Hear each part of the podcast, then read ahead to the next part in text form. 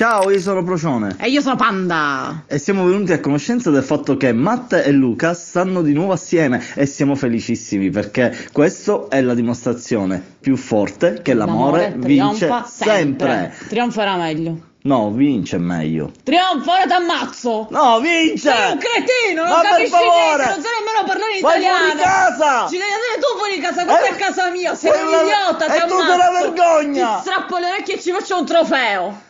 Ciao a tutti. Ciao ciao.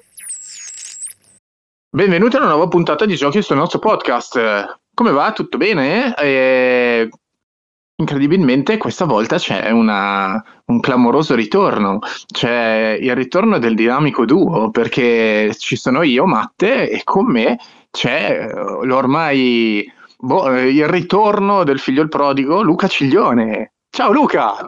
Ciao, ciao a tutti, ciao a tutti. Sono contento di, di essere tornato sotto la tua ala protettrice perché mi sentivo troppa responsabilità essere la prima voce. Invece, soprattutto Eh. stasera che c'è un ospite di un certo peso, di una certa importanza, almeno se facciamo brutta figura, eccetera, sarà tutta colpa tua. ecco. Chiaramente, è sempre colpa mia, lo sai, no? Cioè, la prima voce è quello che si prende tutti gli insulti, è un po' il mago Forrest del- del- di tutta questa situazione. Permesso per me, per me, wow wow wow wow. E, e quindi, giustamente, tu dicevi, abbiamo un, un ospite importante.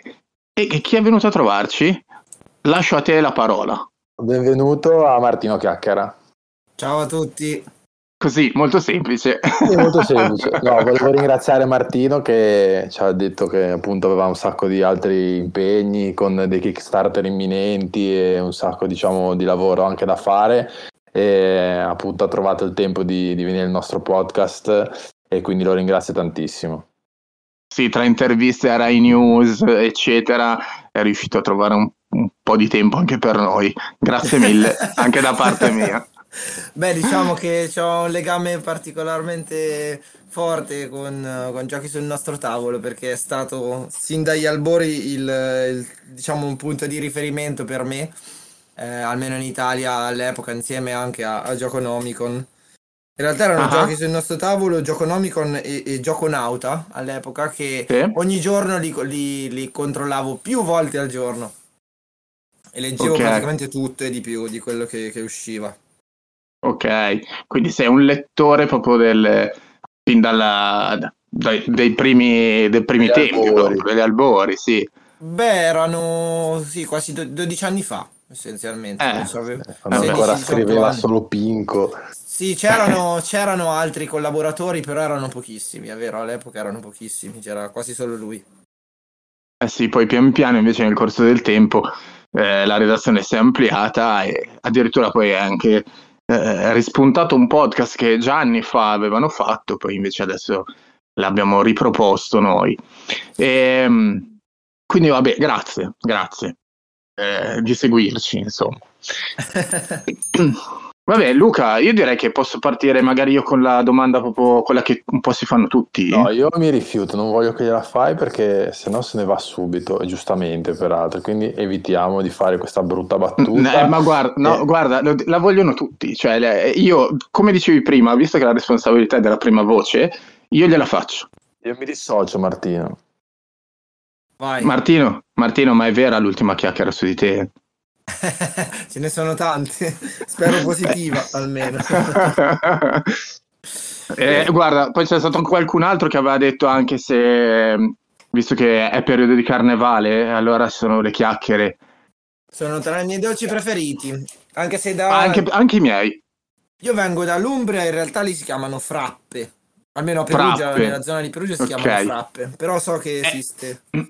Sì, ma il bello è che ce ne sono. La stessa cosa è a 200 nomi diversi, quindi ci sono le chiacchiere, ci sono le frappe, ci sono le bugie. Sì. Fantastico. E solo in Italia credo ci siano queste cose così. Vabbè, comunque, visto che ormai abbiamo rotto il ghiaccio, possiamo andare oltre. Quindi, Luca, visto che tu sei la parte seria, incredibilmente, per questa puntata, prego, a te la linea. Sì, no, era, era veramente orribile. Eh, niente, allora, vole- quindi diciamo che quando abbiamo ospiti come te, che sono appunto dei game designer, eccetera, gli chiediamo un attimo di ripercorrere la loro storia, insomma, come sono arrivati. Silvano ci ha raccontato che fin da bambino faceva su- sul diario i cruciverba, per esempio. E niente, tu diciamo come hai iniziato, come sei riuscito a fare di questa tua passione un lavoro, insomma. Ma guarda, da che ho memoria, cioè facevo le elementari, mi piaceva di inventare giochi, nel senso che nel dopo, dovevo aspettare sempre una mezz'oretta, un'oretta che mi venissero a prendere i miei genitori dopo le elementari e stavo lì con altri ragazzini. Le cose erano o fai compiti o, giochi, però non è che si poteva correre. C'avevano un tristissimo gioco dell'Oca e credo quello sia stato il primo effettivo gioco da tavola che ho giocato. L'ho giocato tantissimo, dopodiché, anche se ero piccolo, cioè avevo 8 anni, ricordo distintamente di essermi messo durante le lezioni a scrivere, a, a disegnare dei tre percorsi e a inventare degli effetti diversi per le caselle. Probabilmente, diciamo, mi ero stufato e avevo bisogno di un'espansione, diciamola così. E ehm, poi mi è capitato di, di provare grandi classici, Risico, Cluedo, Scarabeo, questi qua, Monopoli. Cioè, avevo un vicino di casa che gli piacevano molto, questi qua i grandi classici. Poi, vabbè, ovviamente giochi tradizionali, scopo, briscola, scacchi, dama con il nonno. Però non erano, cioè, sentivo che era un'attività che mi piaceva, ma non mi piacevano fino in fondo quei giochi. Ehm, c'era Mhm. qualcosa che in un qualche modo mi annoiava, non me li faceva gradire fino in fondo. Dopo c'è stato Magic, eh, anzi prima Yu-Gi-Oh! facevo la, la quinta elementare, penso. Magic alle medie, un pochino di Warhammer con il papà di, di Michele Piccolini, che poi è il mio miglior amico e coautore di Wonderbook. Mhm. Eh, abbiamo giocato un pochino a Warhammer con le miniature del papà e cose di questo tipo. Verso i 16 anni ho, ho proprio realizzato che qualcuno inventava i giochi da tavolo di, di lavoro. Da lì ho scoperto la Tana dei Goblin, Pinco, il forum di inventori di giochi e BGG e quindi si è aperto un mondo e da lì ho iniziato a crearne in maniera più, più eh, mirata e intenzionale. In tutto questo, solo per dire che tu, quindi, visto che sei partito con Yu-Gi-Oh! in quinta elementare, tu adesso hai 18 anni, vero? Ce n'ho 29 tra 8 giorni. Sì, Quanto sono- mi fai sentire vecchio. Però eh, in realtà è una cosa che non ho mai smesso di, di creare i giochi, nel senso che anche quando giocavo con Yu-Gi-Oh! e poi con Magic ci divertivamo io e Michele e anche qualche altro amico a creare le carte o, o a creare dei giochi simili. Quindi ce l'abbiamo sempre un po' avuto nel sangue, anche non sapendo che poi ci fosse un mestiere e tutto questo mondo dei giochi moderni. Ok, ok. Bene, E- quando è che hai deciso, diciamo, di trasferirti in Germania e sei andato proprio per il discorso di game designer oppure nel senso era una scelta di vita e poi ne è venuto di conseguenza che sia un ambiente migliore? Beh, dopo, diciamo a 16 anni facevo ancora le superiori, ho passato 4 anni a, documentarmi parecchio sul mondo dei giochi da tavolo, eh, leggendo libri di testo, eh, giocando un botto di roba anche grazie alla Tana dei Goblin di, di Perugia, che all'epoca non era ancora Tana dei Goblin. Ehm, E, insomma, lì ho fatto le prime esperienze, poi ho pubblicato un primo gioco, Mood X, che non è uscito in Italia però, e che era credo il 2014. L'anno dopo ho pubblicato altri due giochi, l'anno ancora dopo 4, poi 8, poi 13 in- e, e così via, insomma. E ho lavorato part-time quasi 5 anni per Divo Giochi, quindi facevo freelance e, e- e developer eh, come, come dipendente part-time per DV. E poi a un certo punto, per motivi di vita, ho, ho deciso di trasferirmi qua per questioni familiari e ho continuato, diciamo, a fare la mia attività diventando a tutti gli effetti full time. Questo era tre anni e mezzo fa, quasi quattro anni fa. Mhm.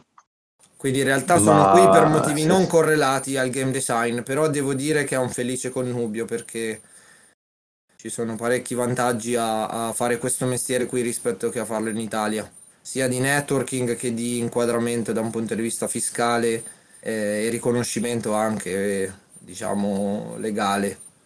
Sì, era proprio infatti una mia curiosità se eri andato appunto come scelta lavorativa oppure era una conseguenza. No, è stato casuale, Eh. però è una combo for- che funziona, insomma. non, non avevi pensato.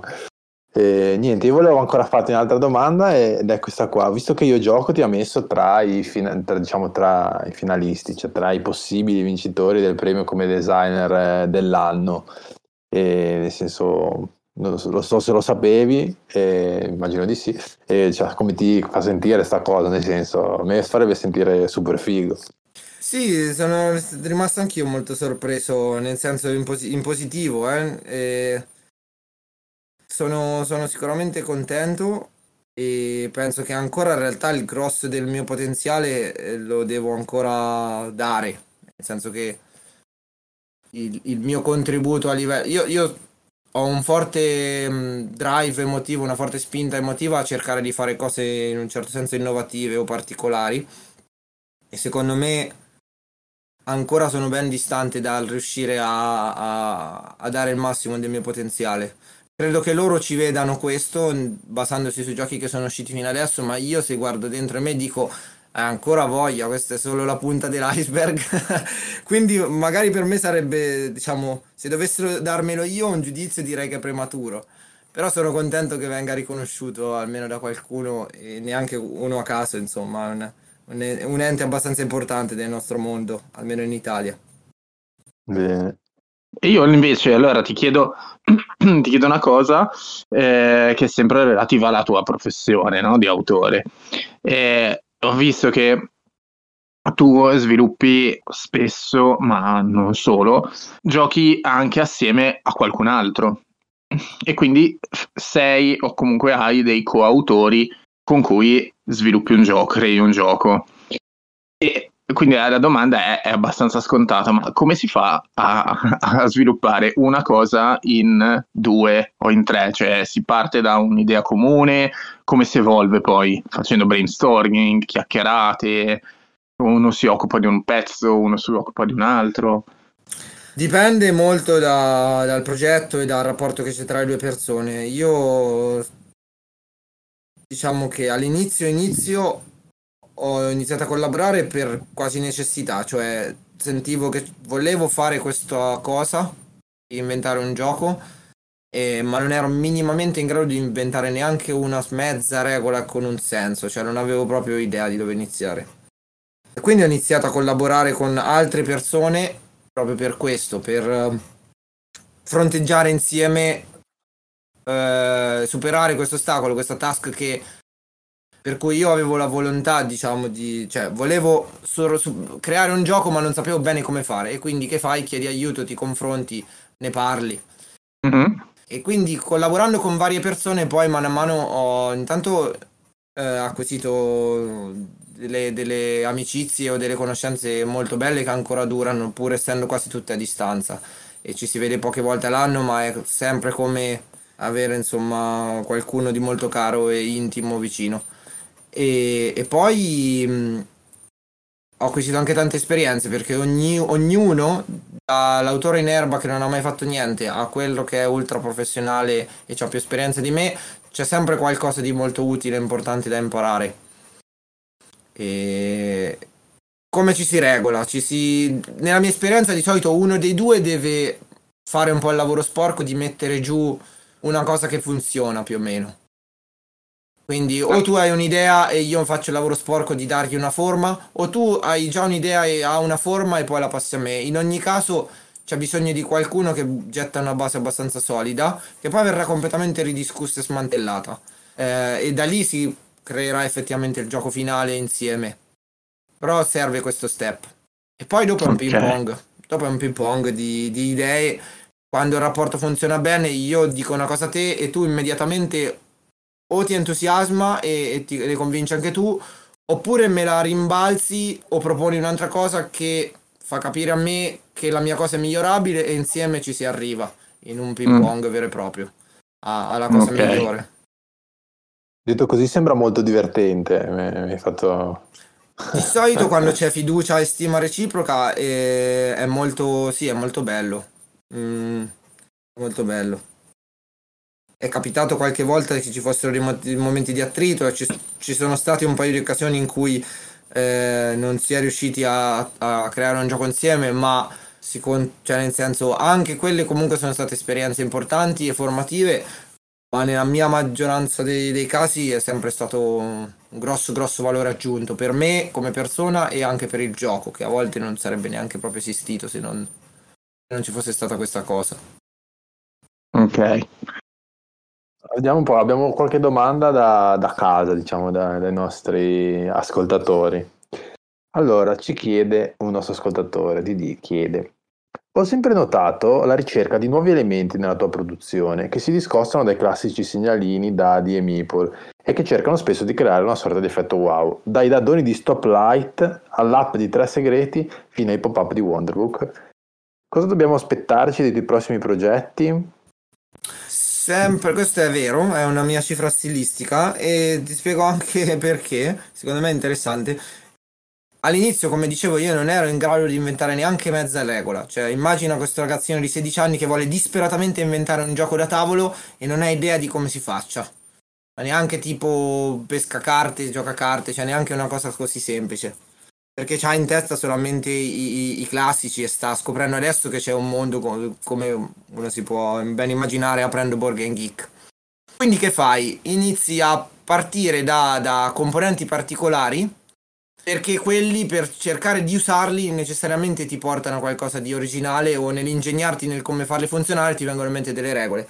O viceversa, parti da dei componenti ordinari ma li usi in una maniera che non è la stessa che hai già visto, ma in una maniera diversa perché così riesci a inventare qualcosa di nuovo. In un certo senso è la tecnica di darsi delle, delle- dei limiti, dei blocchi, delle limitazioni così che nel superarli arrivi a qualcosa di, di- se ci riesci, arrivi a qualcosa di funzionante e nuovo. Quindi è iniziato così. Poi dopo nell'arco degli anni mi sono reso conto che anche adesso che sono perfettamente in grado di inventare quante regole mi pare, con cognizione di causa, tendo comunque a farlo perché mi piace questa ricerca di, di esplorare sempre cose nuove. Eh, quindi c'è in tutti i miei giochi o un componente particolare o una cosa standard usata in maniera particolare, cioè per me non già vista. C'è un po' la tua firma, diciamo. Sì, sì, sì. In futuro credo che mh, accentuerò e basta questa cosa, forse andando sempre meno nella direzione del gimmick, cioè di, di, che ne so, il vulcano rotante di Barbarians, che a dir la verità era un'idea di Pierluca Zizzi, che è un coautore, non è la mia, però Mhm. il gioco porta anche il mio nome, anche perché c'era questo elemento che è innovativo, era innovativo all'epoca, quindi sono stato ben contento di contribuire. Però sì, diciamo, forse andrò meno nella direzione di gimmick e più nella direzione di, di un utilizzo molto particolare di cose a, cui tecnicamente siamo abituati, ma se usate in maniera diversa non siamo abituati per niente. Un po' come le carte mm, di Detective. Esatto, bravissimo, hai fatto l'esempio migliore che stavo per fare anch'io, un po' come le carte di Detective, che le infili nella scatola e ci fai una scena 3D e sono quelle cose che no, tecnicamente stavano sotto l'occhio di tutti, probabilmente cercando su BGG c'è qualcosa di simile, mi vengono in mente dei giochi per bambini che hanno delle fustelle più o meno complesse sacomate con cui fanno dei scenari che fanno anche solo da sfondo, però l'idea di fare una, una scena 3D in una scatoletta piccola usando solo quei componenti quella mi risulta essere abbastanza nuova e sì, è un esempio calzante. Mm, Io ok. comunque Però- ho come pallino fisso quello di va bene una cosa particolare originale, ma deve avere un senso anche di gameplay. Per esempio, eh, tanti anni fa avevo un, prototipo con un nome provvisorio di, di mm, Dalì, il pittore, Mm. e che usava delle carte trasparenti per creare delle immagini particolari, un po' come avviene in Canvas eh, o Sì. come avviene in Mystic Veil, che sono due giochi che sono usciti molto dopo. Quell'idea io me la sono bocciata perché non sono riuscito a trovare un meccanismo che mi convincesse per dargli un senso al di là dell'aspetto estetico. Cosa che invece poi in Canvas più o meno sono riusciti a fare perché sai, i simboli si coprono tra di loro, no? Quindi c'ha Sì. un minimo di rilevanza ce l'ha. Io se non ho una cosa, cioè se non riesco a sfruttare il componente per una feature, una caratteristica specifica che riesce a fare proprio perché c'è quel componente, allora per me il gimmick non ha senso di esistere e lo tolgo piuttosto che ficcarsi a Certo. tutti i costi. Certo. Sì, tra, tra l'altro proprio questo, eh, diciamo questo che dici è, sì, io ho giocato a Wonderbook e è proprio, molti dicono, eh, ma vabbè, ma è tutto, ci sono tutti i pop-up, è tutto bello da vedere, però poi, e dico no, cavolo, belli- cioè il pop-up fa parte del gameplay, è quella la figata. Esatto. Eh, È un concetto molto difficile da far passare a- all'utente perché che magari è dubbioso dall'acquisto, perché non c'hai manco dei paragoni per farglielo capire. Non è che gli dici un deck building, ah ok. No, gli devi dire sono dei pop-up interattivi. E che vuol dire? che, che significa esattamente, no? Non è facile. Eh sì, infatti ho, ho fatto diverse discussioni, diciamo, su diversi gruppi, ah, su Facebook, ma anche su Telegram, proprio su, su Wonderbook per, per questo aspetto. E tra l'altro io sono stato uno dei primi che l'ha provato all'anteprima di DV Games eh, a, a, Milano, quindi mi sono sentito, diciamo, come disce- cioè un discepolo, no? uno dei 12 a posto. Hanno fatto un bel evento. La responsabilità. Grazie di, dover... di aver fatto da ambasciatore, da, da Araldo. Ci, ci puntiamo perché, sai, essendo un gioco che ha un po' questo problema dello spoiler o caratteristica, che dir si voglia, è, appunto è difficile far capire alle persone che non è una sola, solo una cosa estetica senza però spoilerargli il, la bellezza di scoprirlo. Non è facile. Eh, sì, comunque adesso, adesso io ti direi sabato, ma in realtà stiamo registrando, quindi quando ascolteranno sarà probabilmente sabato scorso, due sabati fa. Eh, uscirà sempre, l'ho fatto io il video della demo Figo. della demo, quella che si gioca diciamo in fiera. Sì, sì, ho sì. fatto la partita e uscirà appunto il video insomma per cercare di fare un po' più capire come funziona. Figo, figo. Ehm, poi spesso la mia cifra stilistica non è una scelta di partenza, è una diciamo una cosa a cui ci si arriva in un modo o nell'altro. Tu prima hai citato l'app di Tre Segreti, no? Tre segreti eh? in realtà la, la, la, la, cosa per me innovativa all'epoca era di usare una sola carta per fare una partita. Tu c'hai una carta e con una carta ci fai una partita intera. E quella è certo. la cosa tecnicamente davvero forte di Tre segreti, per quanto non completamente unica o originale nel suo genere. Sì, c'era già anche c'era... Eh, storie nere, storie gialle, eccetera. Che esatto, che hanno un meccanismo diverso, ma comunque sì. anche loro funzionano così e ci sono sicuramente anche un, una pagina della settimana enigmistica, se vogliamo, è esatto. una partita in una sola cosa. Quindi... Esatto, sì, beh, eh, sicuramente anche Legacy, perché una volta che l'hai scritta, appunto, esatto, non torni più indietro. Si dice che l'originalità è per chi ha poca memoria, in effetti è vero. La settimana enigmistica era Legacy prima di pandemia. Eh, eh sì, esatto. Eh, però eh, poi dopo, siccome avevo bisogno di questa cosa, di di creare questa meccanica in cui io ti posso dare un indizio a te su tre segreti. Prima te uh-huh. lo mhm. do, più tempo perdiamo, perché il tempo si dimezza. Esatto. Più tardi te lo do, meno tempo perdiamo, però allo stesso tempo ce n'hai meno tu per, per farne un buon uso. Per poi utilizzarlo, esatto, esatto, sì. a sì, quel sì, punto sì. abbiamo ragion- cioè, ho ragionato come si fa, come non si fa con la... in analogico, niente, non si può fare, o quantomeno non, non sono riuscito a trovare una soluzione quindi ho chiesto a un, un, altro mio miglior amico, il secondo mio miglior amico che è informatico, e con lui abbiamo creato il prototipo di quella che poi adesso è l'app di Tre Segreti, con questa feature peculiare che è un indizio di mezzo al tempo a disposizione. Certo. Tra l'altro parlando di Tre Segreti, eh, io è uno dei giochi con i quali nel mio gruppo ci facciamo più risate. Io non so se era previsto che un gioco che diciamo è nero, perché comunque si parla di assassini eccetera, nella, non so se ti è mai capitato anche durante il playtesting, che diventi eh, una, una, roba divertentissima perché le domande che vengono fatte a un certo punto va, partono per la tangente. Le domande sì. che facciamo nel nostro gruppo migliori sono tipo eh, evade le tasse?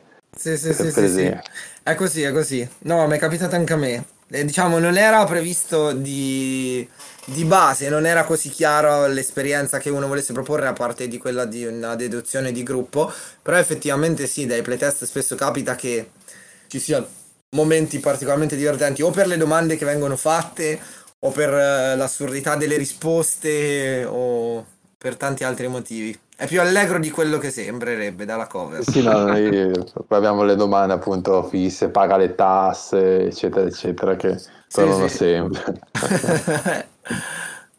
allora, tu appunto viaggi anche nel mondo Kickstarter. Eh, vuoi un po' raccontarci com'è, diciamo, d'autore fare un Kickstarter, cosa c'è di diverso, quanto, quanto è pressante, se, se c'è la tensione, non lo so. Al primo Kickstarter sì, c'era la tensione della campagna, come andrà, come non andrà. Eh, adesso c'è comunque, durante i giorni della campagna, ma almeno personalmente è meno forte.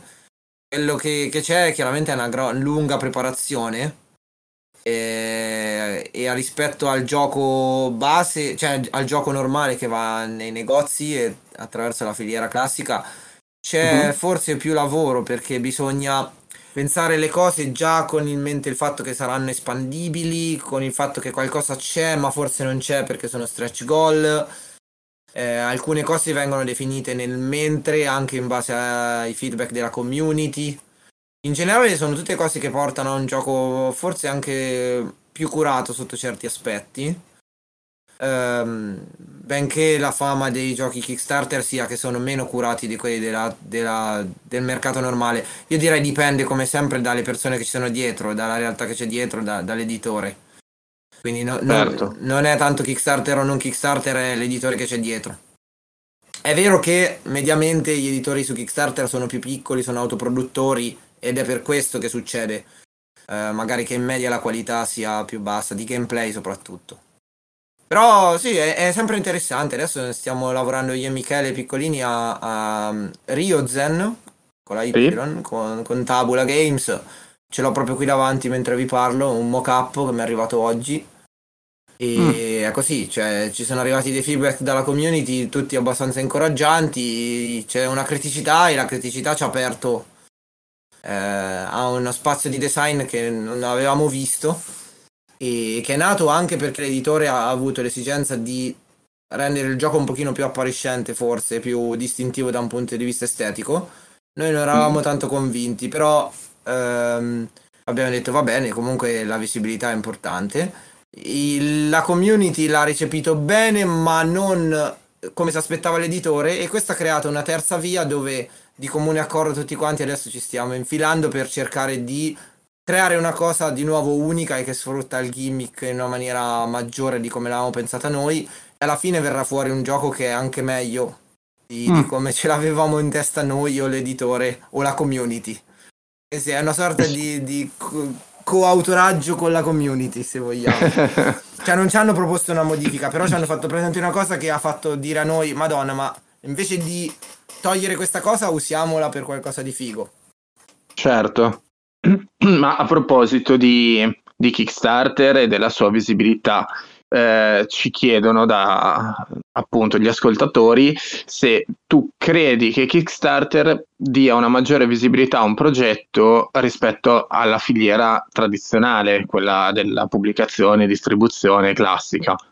Uh, ni, nel senso che gli editori più grandi o più strutturati o con capacità di marketing maggiore o soprattutto con una fanbase consolidata, Kickstarter o non Kickstarter riescono a dare molto risalto a- ai propri prodotti a prescindere. Poi nel lungo termine reggono soprattutto quelli che meritavano, quindi anche un gioco come The Game che nessuno conosceva fino a che non ha quasi vinto lo Spiel des Jahres, Mm? anche loro possono godere di una fama di lungo termine se poi il gioco merita, quindi non è necessario che ci sia un marketing forte alla base e una fanbase se poi il gioco vale. Sicuramente Kickstarter quando esce dà un bel boost, eh, anche lì dipende molto dagli investimenti e dal pregresso della- dell'editore che c'è dietro. Ci sono degli studi che dicono che mediamente i giochi su Kickstarter hanno dei voti più alti, perché Mhm. boh, per vari motivi più o meno uh, condivisibili, non ti so dire quanto siano fondati, almeno con le interpretazioni. Eh, dipende, dipende. Adesso se guardo la hotness c'è sempre qualcosa di Kickstarter, però molti giochi Ah, non- quello sempre. però è vero, però non- nel lungo termine non restano i giochi di Kickstarter, restano giochi che fanno successo o, o- o buzz per altri motivi. A volte neanche strettamente associati al gameplay, secondo me. È complesso da, da analizzare. Ok. Un'altra domanda di un nostro ascoltatore dice, parlando di Dexcape, andiamo a parlare di Dexcape, eh, Dexcape e Dexy sono usciti sul mercato praticamente nello stesso periodo, gli approcci sono diversi. E questo sicuramente ha permesso alle due serie di fare fortuna entrambe. Nel corso del tempo però, mentre lo facevate, c'è stata qualche influenza? Di altri titoli Escape? Um, sni, nel senso che Abbiamo Mi è creato- piaciuto questo abbiamo creato, proprio. Abbiamo creato Escape al buio di Exit e così è stato per loro. E allo stesso tempo Unlock è stato creato al buio delle nostre. Sono usciti praticamente tutti insieme, eh, anche se Exit era l'unico nell'anno in cui è uscita in Germania, perché le altre sono state localizzate in Germania l'anno successivo. Però sì, poi negli anni noi abbiamo giocato le loro e loro hanno giocato le nostre, in parte ci si conosce.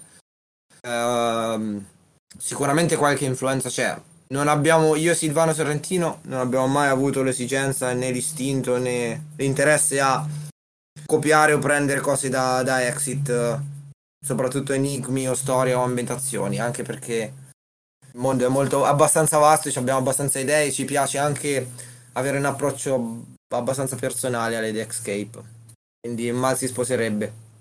Facciamo il nostro, diciamo, il nostro stile. Eh, sicuramente qualche spunto utile l'abbiamo preso.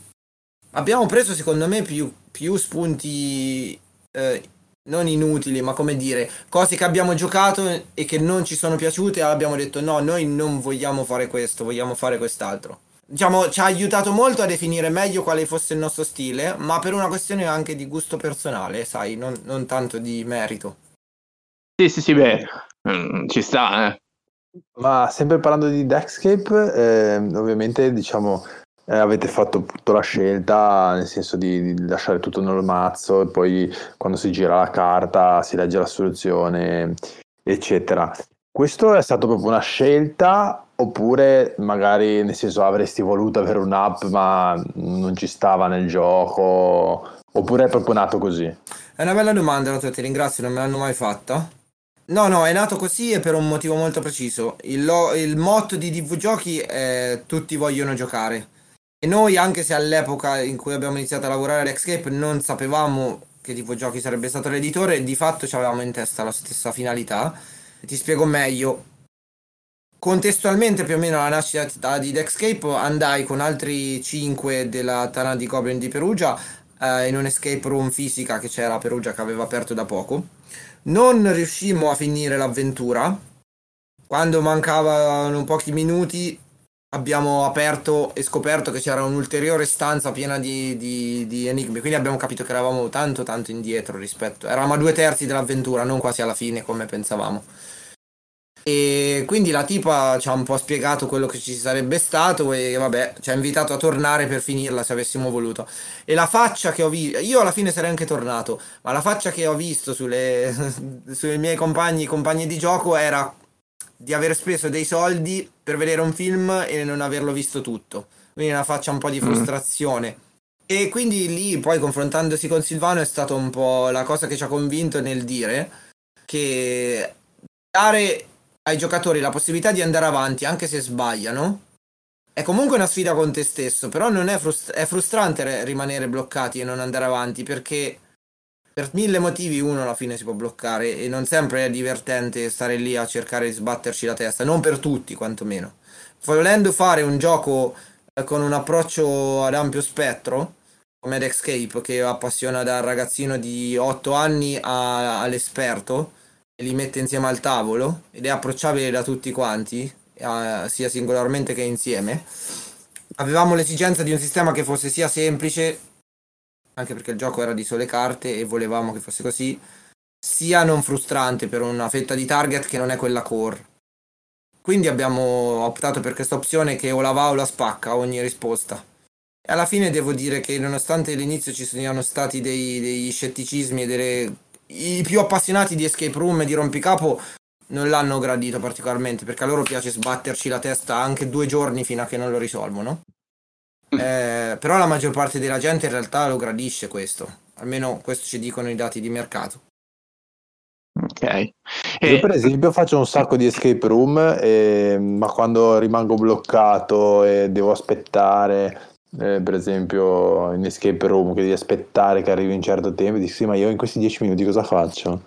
E quindi no in realtà io odio pur essendo mi, mi reputo un super hardcore gamer di escape però no. Eh, devo avere o un aiuto che posso usare subito oppure sì la soluzione piuttosto Io, io li Quindi- capisco, eh, nel senso che io da ragazzino ho risolto, mi sono divertito a risolvere dei rompicapo di legno, sai, quelli con i cordini così. Me ne ricordo uno, tornavo ogni volta da casa, dalle superiori, a dopo pranzo mi mettevo lì un'ora, cercavo di risolverlo. E dopo tre giorni l'ho risolto. La soddisfazione che ho provato dopo tre giorni che provavo è stata grande, ovviamente. Però la maggior parte delle persone questa resistenza non ce l'ha e preferisce una cosa che sia un pochino più ti dia un po' più di incentivi durante il percorso. Che non significa fare una sfida che è meno sfidante. Anzi, il fatto che hai una sola, un solo tentativo per fare bene in realtà rende la sfida più difficile, non più semplice. Malgrado magari la Certo. percezione non sia quella, però fattivamente è così. C'è una sola chance per fare bene, Sì, non, sì. non mille tentativi. Esatto, certo. E poi non so se la cosa è voluta o meno, ma eh, in base a quello che hai, l'aneddoto che hai raccontato prima, no? Che eh, sei andato in un escape fisica e a un certo punto quando avete finito il tempo, voi pensavate che foste quasi alla fine. Col il mazzo di carte vedi anche a che punto sei. Sì, quel mazzo di carte vedi anche che punto sei. A volte può essere anche fuorviante eh, perché ehm, magari pensi che sei, ci vuole ancora un botto di tempo, e invece il grosso l'hai già fatto. Sono rimasti solo Certo. uno o due enigmi che coinvolgono tante carte, ma come tempo non, non- o viceversa. Eh, Esatto, questa esatto. è una cosa che per esempio nell'arco delle varie Dexcape, adesso stiamo facendo la, sta per essere pubblicata la decima, eh, abbiamo mano a mano tenuto in considerazione anche questo, anche lo spessore del mazzo che vedi a un certo punto della partita. Per dirti quanto siamo maniacali entriamo nel dettaglio io, e Silvano, quando ti dico del nostro approccio, il nostro stile. Però, però sì, sì, sì, è come, è come dici te, ti dà un'idea. Un'altra cosa che c'è in Eh sì. E non c'è in altre, dove c'hai un timer che, che fa un semplice brutale countdown, è che in Dexcape tu ci puoi mettere quanto tempo ci vu- vuoi, e poi però alla fine, più sei stato veloce meglio è. Però fino alla fine comunque tu giochi, non c'è la frustrazione del oddio mancano 5 minuti e noi siamo ancora a metà del mazzo, siamo delle persone stupide, perché questa è la, il feeling brutto Certo. che, che capita. Sì, sì, è vero. Ma guarda, a me è capitato, vabbè, non solo con Beh, tu, Dexcape. tu però sei stupido, Matteo. Io c'è- ehi, allora, su quello direi che lo sanno tutti, no? Cioè, non c'è bisogno di dirlo, ma eh, a me è capitato anche eh, di mh, dover mettere in pausa, perché che ne so, stavamo giocando, a un certo punto la bambina si sveglia o ehm, succede qualcosa, è molto più facile riprendere dal punto in cui hai lasciato un Dexcape, perché ti ricordi che sei arrivata alla carta, che ne so, 33, Sì, e eh, poi lo riprendi perché tanto sul foglietto ci scrivi ok abbiamo, abbiamo interrotto alle boh, 10 e, e 20 e poi riprendiamo dopo alle 11 e, e 15 quindi Sì, sì. poi il calcolo poi del e quindi anche questo secondo me mm, lo so che è, un- è una piccolezza è un dettaglio però a me eh, aveva fatto comunque piacere vedere una cosa del genere invece con gli altri che usi l'app devi ripartire da capo, per forza, perché il timer riparte da zero. non è stoppabile. Sì, sì, infatti.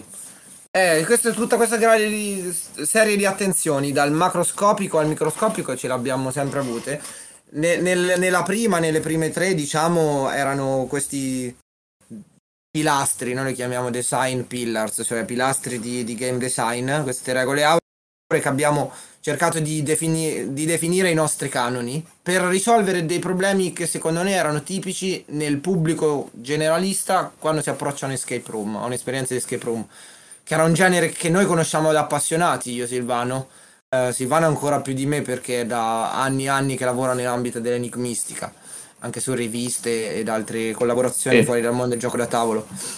E e poi dopo, andando avanti, siamo andati sempre più nel microscopico, cioè adesso stiamo a fare le pulci su come deve essere il layout o il titolo di una certa carta, quando compare eh, nella storia a che punto, l'illustrazione, la forma a punta o a cerchio di, di, non so, del mantello di Dracula che deve essere, deve sembrare magari un po' minaccioso, allora ci deve avere il mantello che ha tutti gli spunzoni. Se arriviamo a questo grado di, di dettaglio, te lo giuro, siamo ma- veramente maniacali. Io volevo dire due cose in confronto a quello che avete detto. Uno, che io mi sono innamorato dell'escape room, ho giocato per la prima volta dal vivo in Portogallo Mhm. E in Portogallo, almeno a Porto dove ho fatto io questo escape room, tu hai un'ora per uscire, ma se non finisci entro l'ora ti fanno comunque finire la partita, semplicemente non ti mettono nell'elenco dei vincitori. Sì, questa è per esempio un'attenzione che io da utente gradirei e penso che la gente in generale gradisca. Poi chiaramente pone dei problemi logistici perché se non dai un tempo massimo non puoi, cioè magari devi ridurre la quantità di persone, di gruppi che puoi far giocare ogni giorno, quindi è un costo. Però Però io avevo trovato, vera- cioè mi ero veramente gasato, anche l'avevamo finita con mi pare 8-9 minuti di ritardo, però me l'ero goduta. Se fossi uscito e probabilmente senza finirla, non, non mi sarei innamorato così dell'escape room. infatti, E intanto non ci torni, intanto non ci torni. beh, e poi poi un'altra cosa, sempre...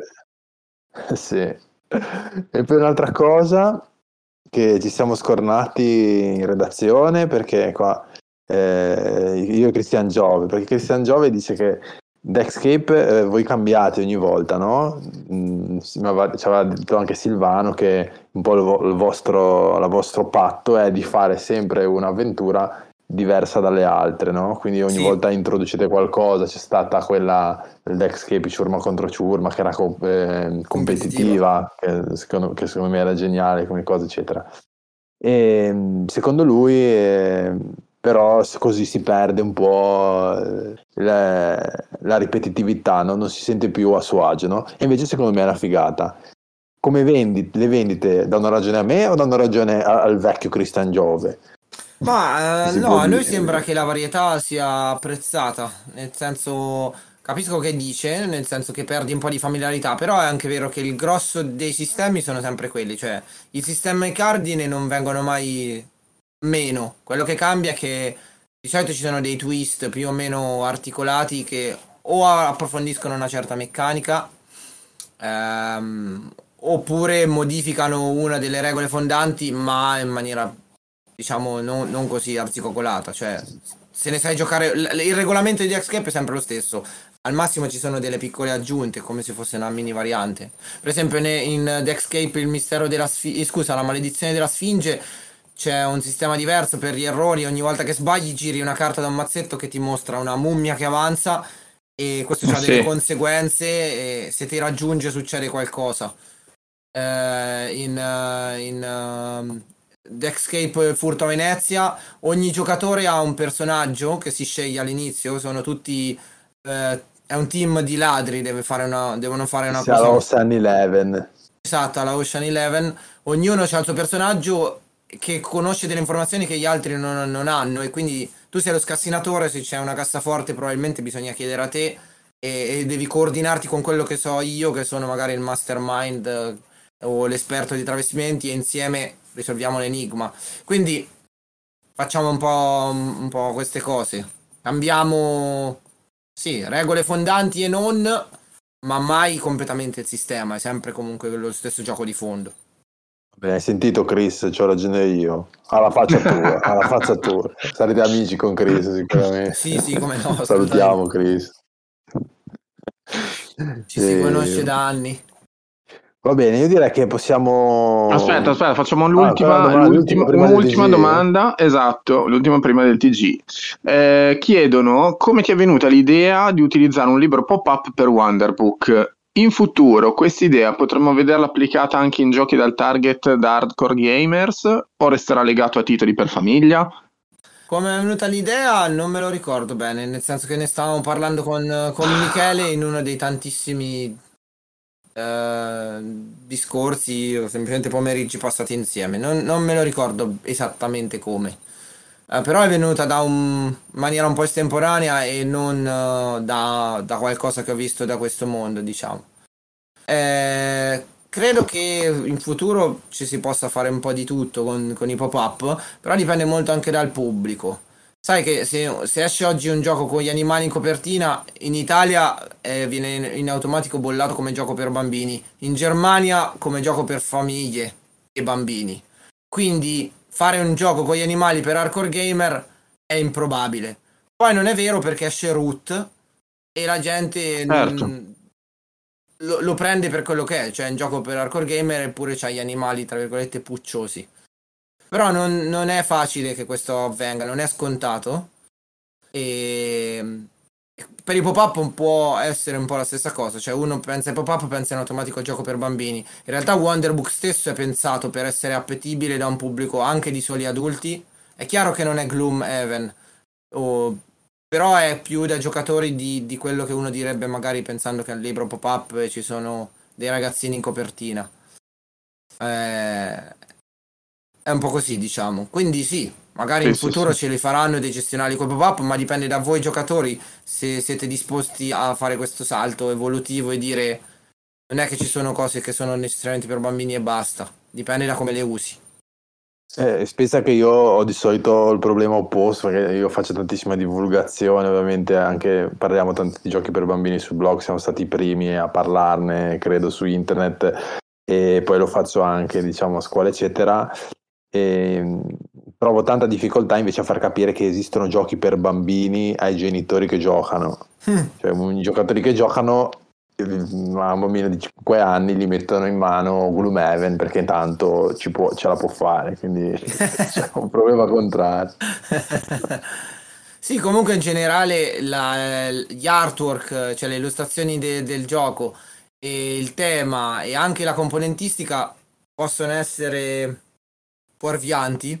È, è comprensibile che il pubblico si fermi in un certo senso all'apparenza, perché non è che tutti hanno il tempo e la passione di leggere giochi sul nostro tavolo come facevo io a 16 anni tutti i giorni, due volte al giorno. Ehm, però è un limite perché, per esempio, mi capita di avere dei giochi che sono particolarmente eh, originali e che mettono in un, in un certo senso un piede fuori da la comfort zone, dallo standard, che ne so, dei gestionali. Quindi, siccome è un gestionale, ma c'ha una cosa, un elemento un po' diverso, per quanto poi sia perfettamente controllato a livello gestionale, però a prima vista un gamer potrebbe dire: Eh, eh no, ma questo non fa per me. Invece sì, fa per te, è solo che non hai mai giocato in gestionale con un elemento così strano, tra virgolette. Che non vuol dire casuale o incontrollabile o per bambini, però gli editori magari sono scettici, dicono il pubblico potrebbe fraintendere, non capirlo, e allora compra di nuovo il solito piazzamento lavoratori senza niente di originale, piuttosto che questo. Sì, cioè, questa è una cosa interessante che dici, perché c'è da una parte magari dei pregiudizi da parte dei, dei gamer e dall'altra un pericolo di appunto di sbaglio invece n- n- da parte di chi non è abituato. Parlando proprio di Wonderbook, io ho visto che alcuni l'hanno comprato per bambini troppo piccoli e lo hanno venduto dopo la prima partita Sì. perché era troppo complicato. eh, per esempio. Sì, sì, perché è erroneo pensare, cioè è erroneo, è legittimo pensare che sia un gioco per bambini, però di fatto è un gioco per famiglie più e giocatori. Un, bam- un gruppo di soli bambini difficilmente lo, riescire- lo riuscirebbe a giocare. È, è pensato per un target un po' più alto di così. Però quando uno dice libro pop-up la gente in automatico pensa bambini perché ci associa ai propri ricordi. È- Certo, certo. è così, è così. Di contro, se l'avessimo fatto a, a- so, a tema Cthulhu e con, le- con- con la complessità di Gloomhaven, probabilmente avremmo, forse, eh, non lo so, saremmo, saremmo incappati in un problema di mismatch ancora più grosso. Perché nessuno capiva, avrebbe capito per chi, per chi era sto gioco. Per i gamer, Certo, ma coi ba- per i certo. bambini, ma c'ha Cthulhu. non è facile, la sfera di cristallo non ce l'ha nessuno. Eh No, beh, certo. che magari noi, no- eh, diciamo anche, diciamo, tra virgolette, da addetti ai lavori, così a volte eh, non ci pensiamo che c'è tutto questo studio dietro, però effettivamente quello che dici, cioè io lo vedo proprio nei gruppi cosa, cosa è successo. Eh, io Wonderbook, eh, nei tuoi giochi che gli assomigliano, io ho parlato di fiabe di stoffa, cioè, non so se... È giusto però come referenza, è, è giusta. Eh, cioè, è un classico gioco che secondo me va giocato insieme Mm-mm. adulti e bambini per avere il top dell'esperienza. Sì, sì, Non sì. so. È così. E rispetto a Fiabe di Stoffa, che è effettivamente così ed è stato sicuramente un, un- un punto di riferimento anche per noi, eh, Wonderbook è stato anche testato con successo prevalentemente con gruppi di, di soli adulti o, o, diciamo tra i 20 e i 40 anni. E, e ha sempre funzionato bene. Quindi in realtà il target è sia, come ho detto prima, famiglie, quindi genitore e figli, eh, sia giocatori e basta, appunto. Pensato anche per loro. Chiaro, non è giocato Gloomhaven e, e non vuole esserlo, però, però sì, va anche su quel target. Va bene, direi che possiamo dare la linea al TG, al buon Kogo e poi torniamo. Certo, assolutamente, con poi anche le- la top eh, di Martino. Alla grande. Vai Kogo, facci sognare.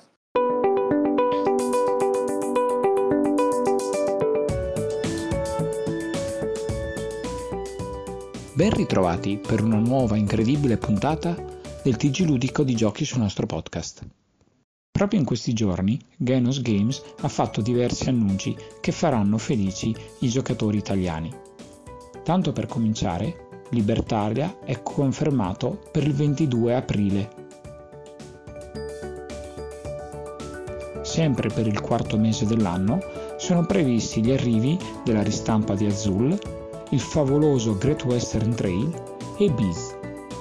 Mentre a maggio sono attese le tanto agoniate planche dual layer per Terraforming Mars e la scatola di Fjords. E se tutto va bene, dovremmo vedere anche Spirit Island con l'espansione Branch and Claw. Studio Supernova ha annunciato che dal 20 aprile arriverà nei migliori negozi di giochi di tutta Italia Procioni Puzzoni, la versione italiana di Trash Pandas di Game Right, del duo Lisa e Michael Escue con divertenti e coloratissime illustrazioni di Quanchai Moriya. Procioni Puzzoni è un gioco di carte, fortuna e tattica da 2 a 4 giocatori, dove si tira il dado per ottenere azioni che permettono ai procioni di raccogliere e rubare carte spazzatura da nascondere nella propria riserva. Un gioco per tutta la famiglia, questo filler veloce e divertente è adatto a giocatori di tutti i livelli di abilità. Sempre Studio Supernova, insieme a XV Games, ha annunciato inoltre un nuovo borsastratto, Malebranche, gli scacchi infernali, un filler strategico e intelligente, perfetto per viaggi e pause ludiche. Malebranche è tratto da Kings Valley di Mitsuo Yamamoto e contiene sia le regole per giocarlo come l'originale, sia una, mo- una modalità avanzata con poteri speciali per i pezzi in gioco. Malebranche, gli scacchi infernali, sarà disponibile entro l'estate 2022. L'edizione italiana della Big Box di Raja del Gange sarà edita e distribuita da Raven.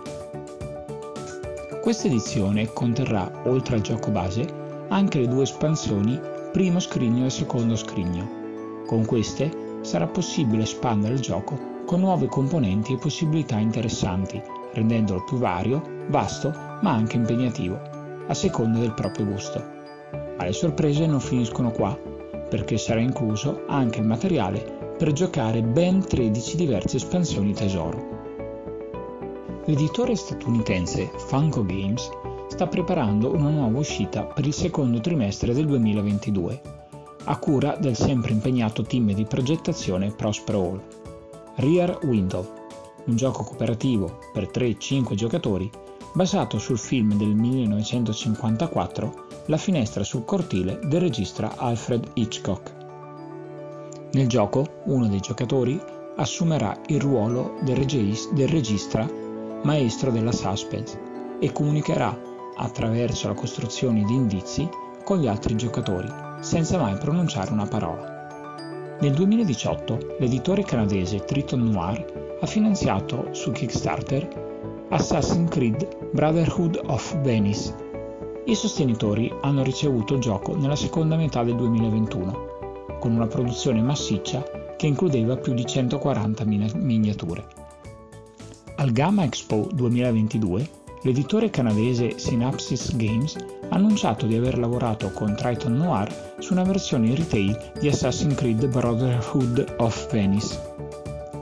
Questa edizione presenta gli stessi scenari della versione originale di Kickstarter e quindi la stessa esperienza di gioco. Ciò che cambierà è che tutte le miniature, tranne le 5 eh, più dettagliate degli assassini, sono state sostituite con gli stand Concludiamo come al solito dando un'occhiata alle campagne interessanti in corso su Kickstarter, partendo da Onus Traianus, un gioco per 1-4 giocatori, con partite della durata che varia da 30 a 120 minuti, a partire dai 12 anni di età.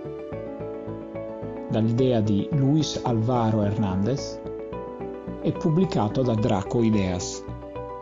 Si tratta di un wargame di battaglie storiche simile a giochi di miniature, ma senza le miniature. Un'altra campagna che farà tremare i vostri portafogli e farà vacillare i vostri rapporti coniugali La Madonna! è quella di Malia Lands of Legends. Il gioco, edito da Le Boîte de Jeu per 1-5 giocatori e partite della durata tra i 60 e i 180 minuti, è una fantastica avventura narrativa in cui potrete vivere un'esperienza completa esplorando regioni e dungeon, mentre metterete alla prova le vostre abilità su più livelli. Infil- infiltratevi, combattete, create, negoziate, risolvete enigmi, ma soprattutto vivrete una storia che verrà raccontata secondo le vostre scelte. Finiamo con due progetti italiani.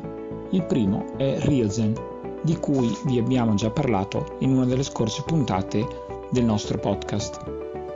Il gioco di Tabula Games è ideato da Martino Chiacchiera e Michele Piccolini, con alle matite Andrea Butera. Un piazzamento lavoratori di cui il nostro Wet Winston vi ha già dato una succosa anteprima. Il titolo è stato finanziato in meno di un'ora e con ancora 22 giorni alla fine nel momento in cui sto registrando questa news, credo che ne vedremo delle belle. Concludiamo con un altro progetto interamente italiano, di cui vi abbiamo dato un'anteprima sulle nostre pagine del blog. Sto parlando di 11 di DM Giochi. 11 è un gioco di strategia e simulazione sul calcio, che punta senza mezzi termini a scalzare dal podio niente po' di meno che il Subuteo. La campagna ha raccolto 50.000 euro in meno di 24 ore e potrebbe davvero diventare il nuovo punto di riferimento per i giochi dedicati al soccer. Questa era l'ultima notizia. Un saluto da Covo e a risentirci fra 7 giorni esatti.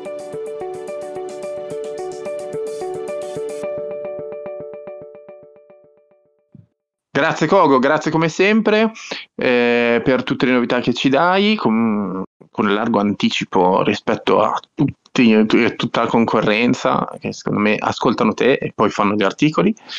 E quindi dai, torniamo a fare due chiacchiere con Martino e, e, visto che appunto abbiamo decisamente approfondito il suo lato autore e giocatore anche da un e ci ha fatto anche vedere un po' di, eh, di, di tutto quello che c'è dietro a, a, determinate scelte di design e non solo. Adesso arriviamo a quelle che sono le tue preferenze. Perché... Il preferito dagli ascoltatori, questo, quello che buttiamo giù dei titoli. E... Esatto, I, le top, le nostre top ormai sono un, un momento eh, ormai standard, classico, attesissimo e quindi lo, lo, chiediamo sempre a tutti, lo chiediamo anche a te. Quindi par- direi di partire con quelle, quali sono i tuoi giochi preferiti proprio che portano la tua firma.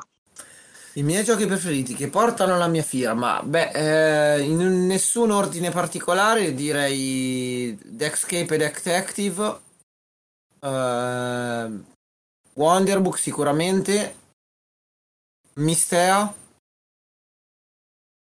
e Similo e sono quattro. Mm. Vedete, Wonderbook, Mistea, Similo, no, sono cinque. Cinque. Cinque, eccoli, Cinque. loro. No- non li ho citati in un ordine particolare, eh, penso che siano quelli che hanno segnato e che segneranno di più il mio percorso presente e futuro, per questo ci sono particolarmente affezionato. Ma raccontaci qualche, vabbè, di Dexcape e Detective ne abbiamo già parlato, di Wonderbook anche. Dici magari Comunque- due parole su Mistea, dai. Cioè, Comunque posso un attimo fare un piccolo Eh. inciso. Sei l'unico che non, ha, che non ha inserito nei suoi top quello imminente. Cioè non hai nominato Ryozen. Lo so, lo so, ci ho anche pensato per una questione meramente di marketing. In realtà eh, ci sono particolarmente affezionato a Ryozen perché è il secondo gioco con Michele, ma è un progetto eh, anche precedente a Wonderbook a cui abbiamo lavorato davvero tanti anni e, e questo ha portato a una rifinitura del, del gioco del gameplay notevole.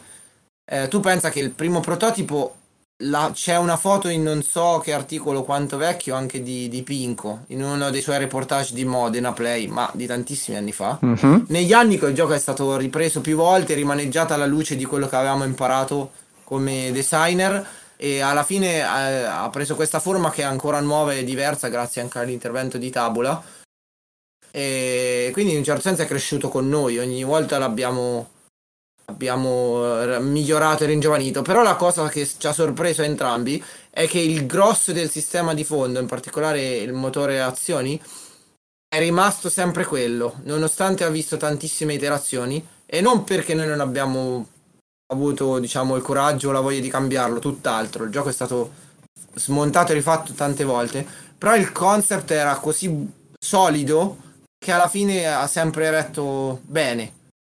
È solo and- andato a migliorare con eh, le, le integrazioni che gli abbiamo fatto, però è sempre rimasto lui. E questa è una cosa molto rara in un gioco. Però ci sono legato ecco molto per questo aspetto emotivo, ma come influenza di design, che dire, è cresciuto con me, sono forse io e Michele, siamo noi che abbiamo influenzato lui più che lui noi. Eh, men- Ok. mentre gli altri giochi è stato una forte occasione di crescita, eh, diciamo farli, uno stimolo farli. Qui invece è stato un aggiornarlo con quello che avevamo imparato negli anni e, e- e mantenerlo sempre nuovo e fresco e, e migliore delle versioni precedenti, che sicuramente erano acerbe, essendo noi eh, all'epoca eravamo dei, dei designer eh, emergenti, insomma, non, non consolidati come ora. Sì, sì, ruote da prima armi. Mm, mm, mm, mm.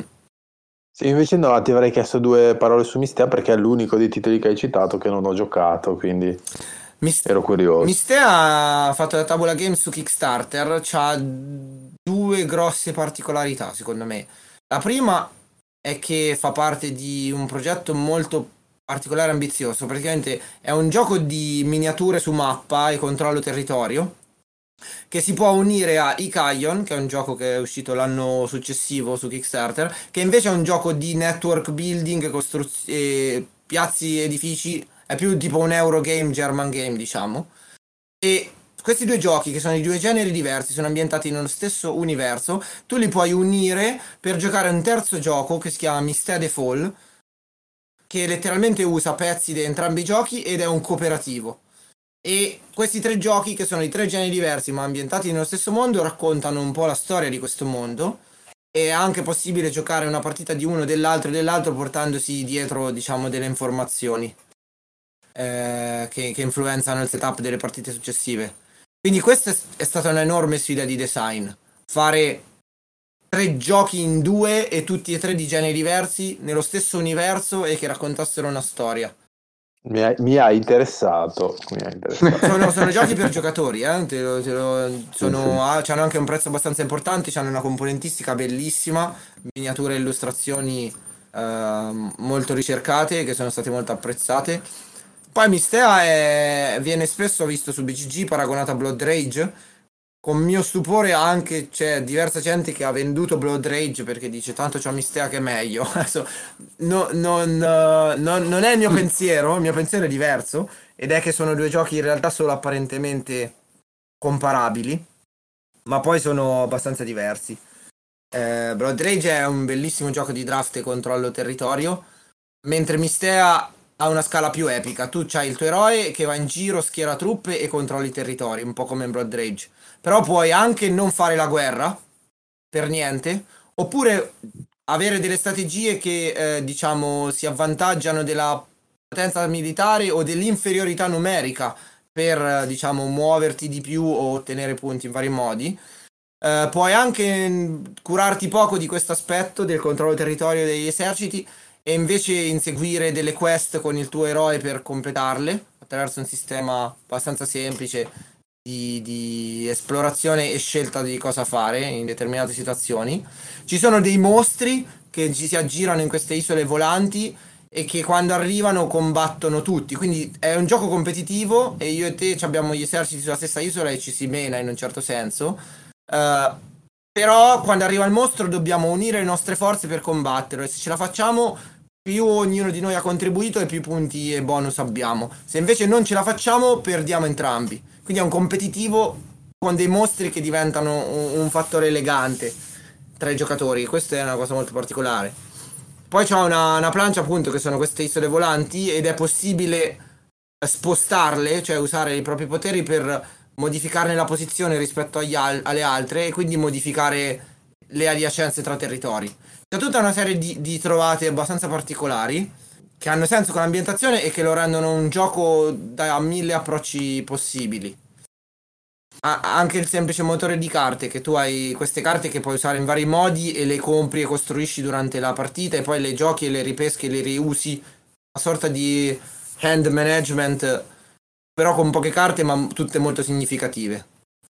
Mi sembri preparato su questo gioco, Martino. Eh, te, te l'ho detto, è, è stata una, una bella esperienza fatta con Marta Ciaccasassi, è stato molto formativo per entrambi, però sono molto soddisfatto a posteriori del gioco, nel senso che pure se c'è qualche pecca, nel senso che è abbastanza lungo la prima partita, poi per motivi di lingua hanno- c'è language pack con le carte che hanno gli effetti scritti a testo e non a simboli, era un add-on e quindi chi ce l'ha e non ha il language pack magari si trova male alle prime partite perché deve imparare un po' di simboli. Non era così, diciamo, ne- nel, nostro prototipo originale. Però a parte questi due difetti, essenzialmente lo vedete anche dalle recensioni, tutti sono convinti, insomma, del gioco e io da designer ne sono molto soddisfatto. Beh, c'è anche, abbiamo fatto anche la puntata con Alessandro Veracchi e ne abbiamo parlato un pochino anche di, è uscito anche l'argomento di, di questi tre giochi in due, diciamo così. E quindi, anzi, invito quelli che ci stanno ascoltando, se non l'avessero ancora fatto, di ascoltare poi anche la, la puntata con Alessandro di, di Tabula Games. Luca, tu sei esente perché non c'eri, c'era White Winston, che sicuramente... Tra l'altro ho visto che la recensione, perché tu la recensione chi l'ha fatta? Sono andato a vedere, l'ha fatta White Winston proprio. Eh, indovina un po'. Mm, sì, che è, una- che è un appassionato. Bene, eh, mi è venuta una domanda, ma vabbè, niente, ormai è passato. Passiamo al più 5. Sì, sì, perché dai, era forse- già dimenticata. No, me la ricordo, ma lasciamo perdere. Eh, sarà un plot twist. Quale sarà la domanda che volevo fare? Dovete seguire la prossima puntata per sapere. Allora, pro- eh, niente, adesso andiamo verso la top 5, quindi dei tuoi giochi preferiti di sempre, qualsiasi tipo, qualsiasi autore, qualsiasi cosa. Allora, io qui ho sempre un problema quando me lo si chiede, nel senso che dipende se lo chiedi al Martino game designer o lo chiedi al Martino giocatore. Eh. No, il Martino è giocatore. Il Martino Martino- giocatore sì, è, esatto. que- è quello che mi piace giocare, che non necessariamente è la cosa che ammiro di più da un punto di vista di game design, ma è quello che mi piace giocare.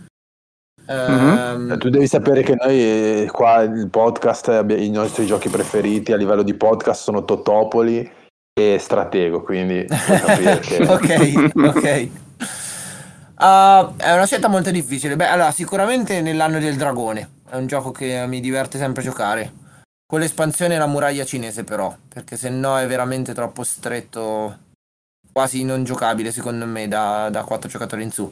Invece con l'espansione della muraglia lo rende fattibile anche in più di 3. un altro gioco che mi piace giocare, nel senso che ho giocato tanto tempo, è Small World Mhm. il base, non l'underground, ma il base più qualche espansione. Eh, un gioco che ho giocato pochissimo, ma mi è piaciuto tantissimo le poche volte che sono riuscito a intavolarlo con il gruppo giusto, è Capitan Sonar. Ok. Eh, ci sono stati dei momenti in cui ha veramente funzionato alla grande e lavorare in team 4 contro 4 è stata un'esperienza molto significativa.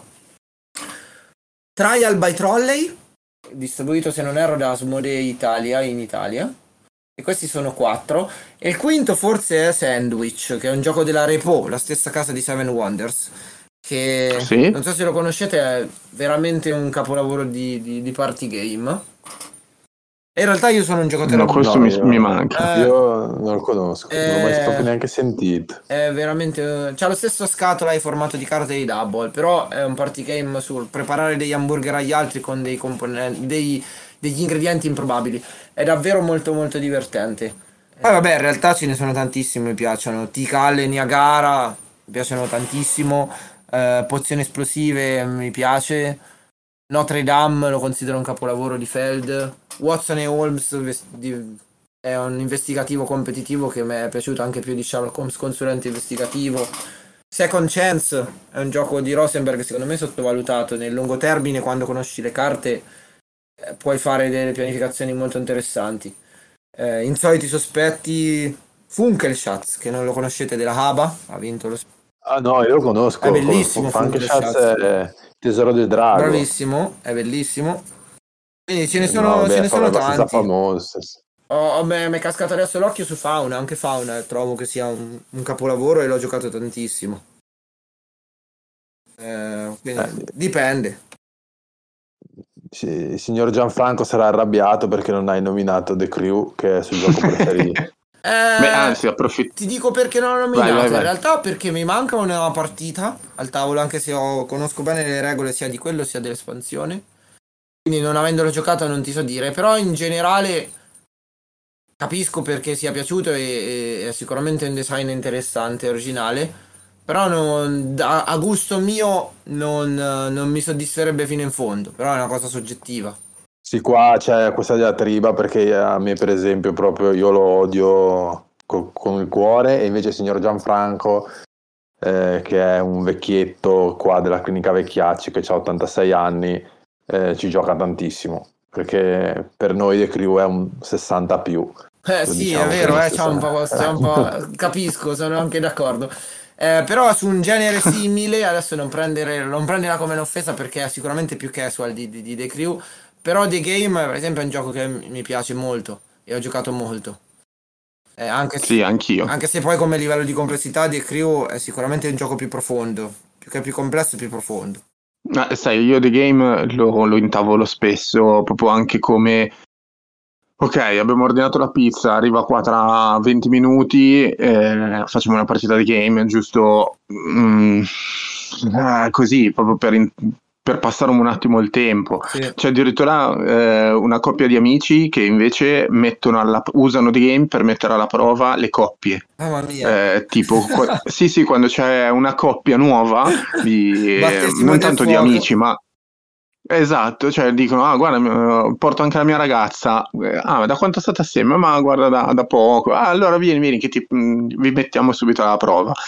Giocano a The Game e vedono in questo modo la sintonia. Le dinamiche La sintonia tra i due. Eh, cioè, a volte può succedere che effettivamente se i, i risultati eh, al tavolo sono un po' scarsi, dopo un po' effettivamente questa, questa coppia scoppia. Ehm, Delle- cioè, rovinano le co- cioè, hanno, hanno No, il di È un catalizzatore, accelerano, non rovinano, accelerano. Catalizzatore. accelerano, esatto, esatto. Fanno del bene. Eh, no, sì.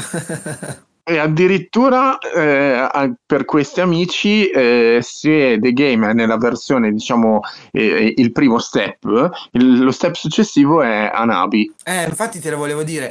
Anabi è, visto che hai citato The Crew, Anabi, Anabi è stupendo, Anabi lo adoro, È vedi, un invece. gioiellino di game design. Però è la tip- io ce l'ho tra l'altro. Mm, e- però è proprio un po' come The Crew. Faticherei a intavolarlo, ci vuole veramente il gruppo giusto e dedicato. Altrimenti è Sì, difficile sì. apprezzarlo perché è un gioiello di game design Ana- Hanabi.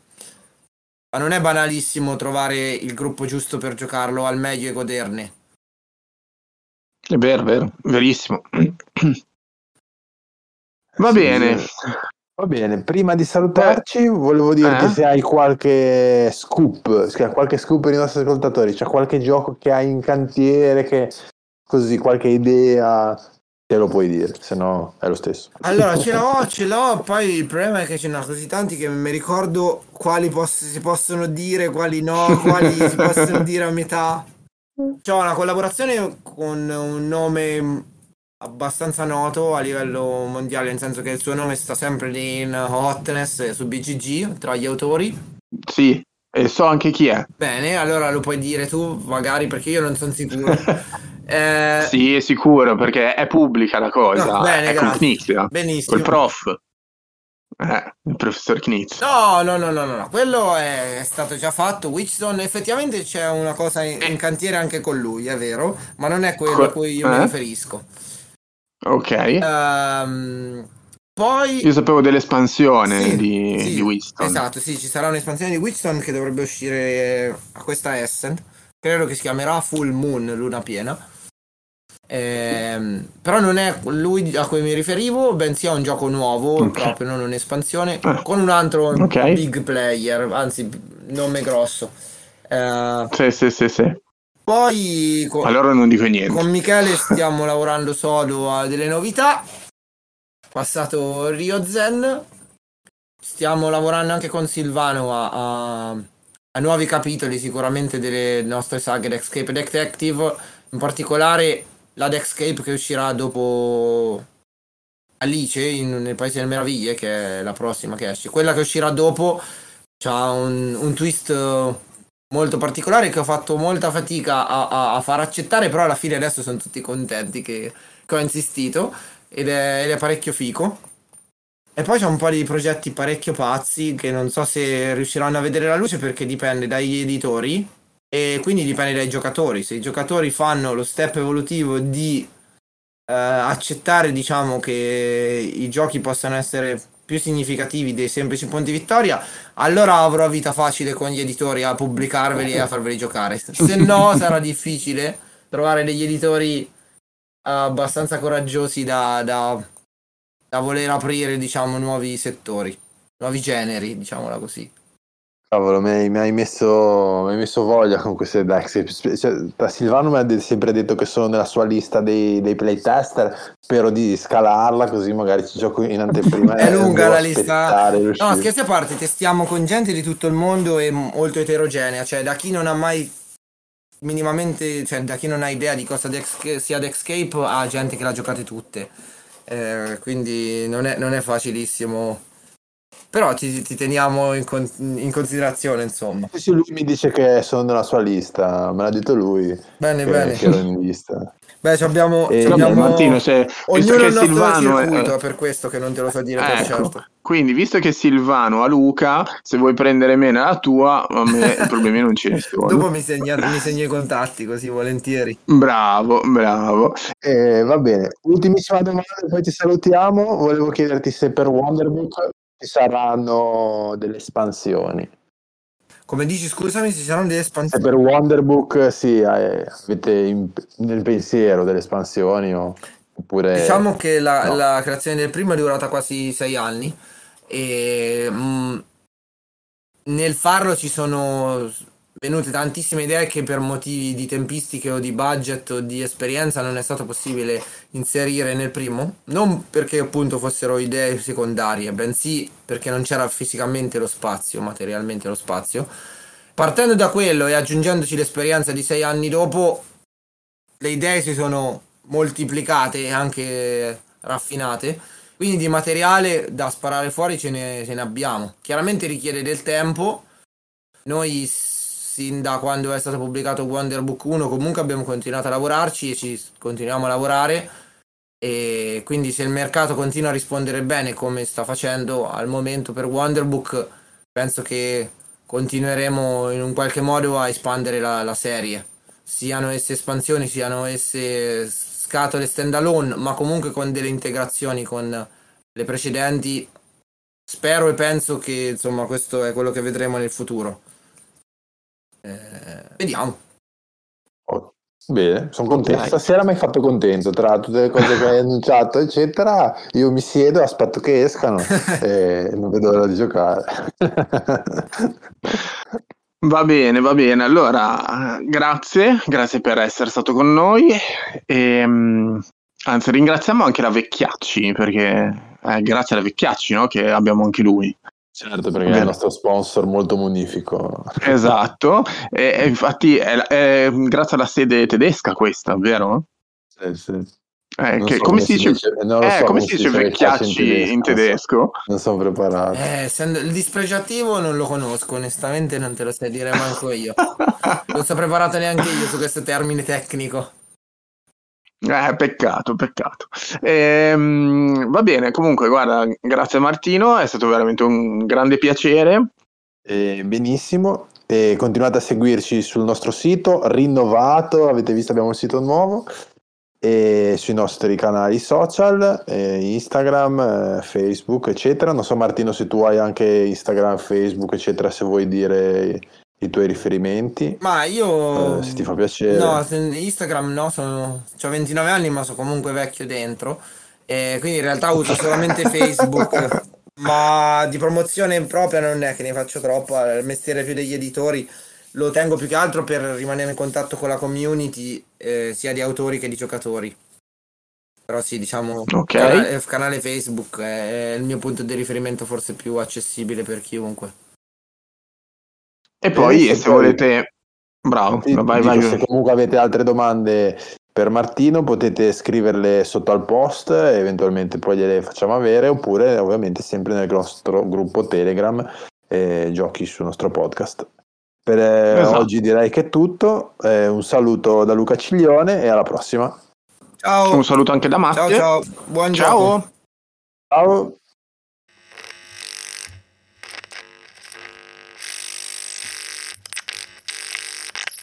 Ma si può sapere perché questo Martino Chiacchiera non ha giocato neanche a The Crew e neanche ha giocato a Micro Macro, ma è un bravo ragazzo, però insomma, eh, le basi, che cavolo, oh. comunque mi è simpatico.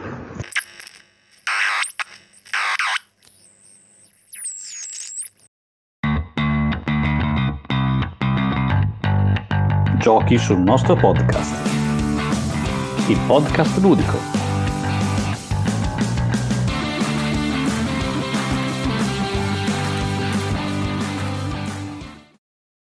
Avete ascoltato Giochi sul nostro podcast.